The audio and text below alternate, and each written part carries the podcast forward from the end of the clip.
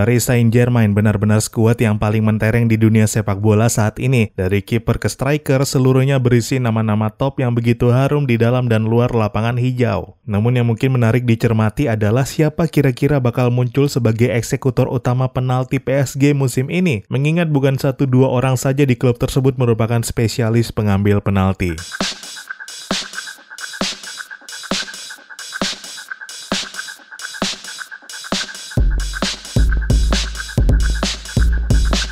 Halo dan selamat datang kembali di Papa Bola. Di PSG, Neymar adalah eksekutor penalti utama sejak musim lalu dan Kylian Mbappe ditunjuk sebagai backup. Kalaupun kedua pemain tersebut berhalangan, PSG masih memiliki sejumlah pengambil penalti yang baik seperti Angel Di Maria dan Mauro Icardi. Tapi itu musim lalu. Musim ini entah bagaimana ceritanya. Mengingat skuad PSG telah mendapat tambahan personel dengan nama-nama besar. Seperti diketahui pada bursa transfer pergantian musim, PSG mendatangkan Sergio Ramos, Giorgio Jorginho Wijnaldum, Gianluigi Donnarumma, dan Lionel Messi secara free transfer.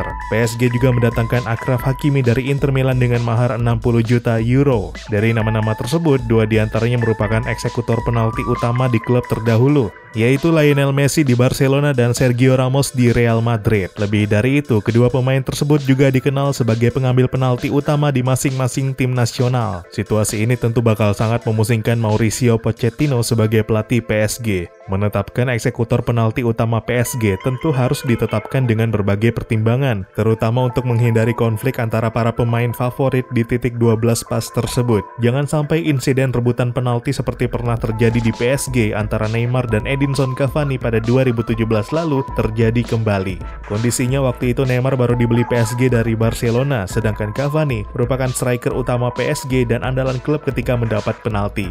Tentu kita tahu bahwa Neymar juga gemar mengeksekusi penalti. Di Brazil, dia adalah eksekutor utama, namun ketika di Barcelona tentu dia harus merelakan posisi tersebut dipegang oleh Leo Messi. Untungnya konflik di PSG yang ketika itu dilatih Unai Emery bisa diselesaikan dengan kepala dingin. Cavani tetap menjadi eksekutor utama PSG dan mampu berbagi peran dengan Neymar. Tetap dipilihnya Cavani sebagai eksekutor utama ketimbang Neymar juga sebenarnya sangat beralasan. Sampai saat itu Cavani nyatanya memiliki rekor yang jauh lebih baik. Sejak bergabung ke PSG, Cavani mengeksekusi 22 penalti dan hanya gagal mencetak gol di dua kesempatan, yang mana berarti menghasilkan tingkat keberhasilan mencapai 91%. Pada periode yang sama, Neymar gagal di 6 dari 15 penalti, yang berarti memiliki tingkat keberhasilan hanya 72 Neymar akhirnya baru mendapat statusnya sebagai eksekutor utama PSG sepenuhnya setelah Cavani hengkang ke Manchester United pada 2020.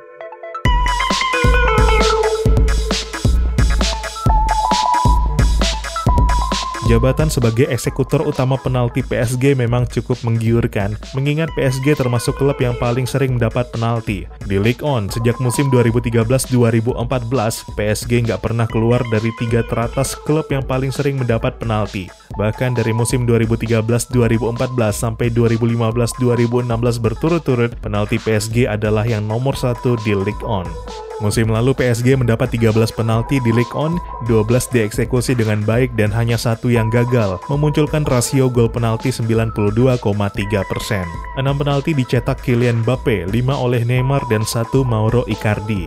Satu yang gagal adalah eksekusi Neymar pada 23 Mei 2021 melawan Stade Brestois. Di Liga Champions, PSG mendapat 4 penalti, termasuk ke gawang Barcelona yang dicetak Kylian Mbappe. Total 2 penalti dicetak Mbappe di Liga Champions musim lalu diikuti Neymar dan Di Maria masing-masing satu penalti. Munculnya Mbappe mendominasi eksekusi penalti PSG musim lalu nggak lepas dari kondisi Neymar yang berulang kali absen untuk PSG, mayoritas karena cedera. Total Neymar menjalani recovery selama 95 hari dan absen di 20 pertandingan. Musim ini pun Neymar masih harus recovery 14 hari dan diestimasi absen di tiga pertandingan awal. Dengan riwayat Neymar yang sering cedera tentu menjadi keuntungan bagi Mbappe untuk maju sebagai eksekutor utama penalti PSG PSG. Namun gimana ceritanya musim ini, apalagi dengan keberadaan Messi dan Sergio Ramos?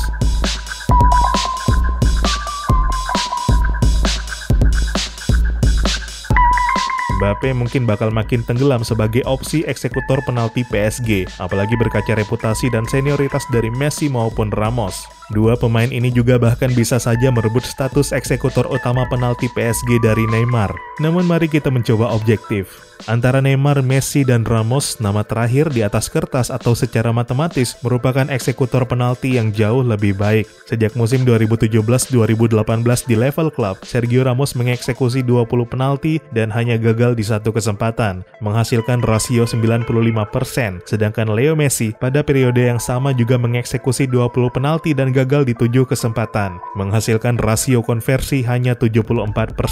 Neymar pada periode yang sama mengeksekusi 21 penalti dan gagal di dua kesempatan, menghasilkan rasio konversi 91%. Jika pelatih Mauricio Pochettino menunjuk eksekutor sesuai statistik ini, mungkin Ramos bakal ditunjuk sebagai algojo utama.